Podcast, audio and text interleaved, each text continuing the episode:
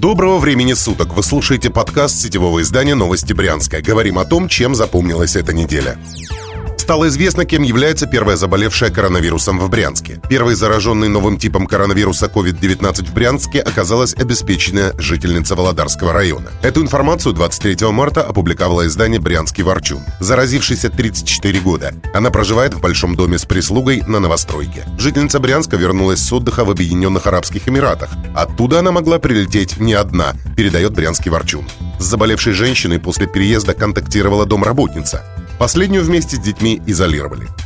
Как утверждает оперативный штаб региона по борьбе с коронавирусом, все контактировавшие с заболевшей изолированы. А вот второй случай заболевания коронавирусной инфекцией в Брянской области выявлен у пенсионерки, которая вернулась из Европы.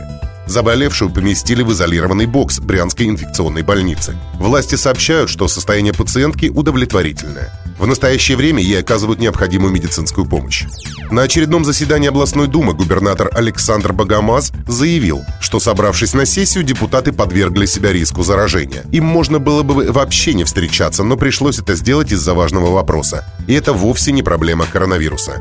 Контакты уменьшать надо. Сегодня беда у каждого из нас. Даже мы вот сидим рядом, а надо 2 метра друг от друга. Но если бы не принятие бюджета, можно было бы вообще Думу не проводить, заявил брянский губернатор. Напомним, на сегодняшний день в регионе зафиксировано два случая заражения коронавирусом.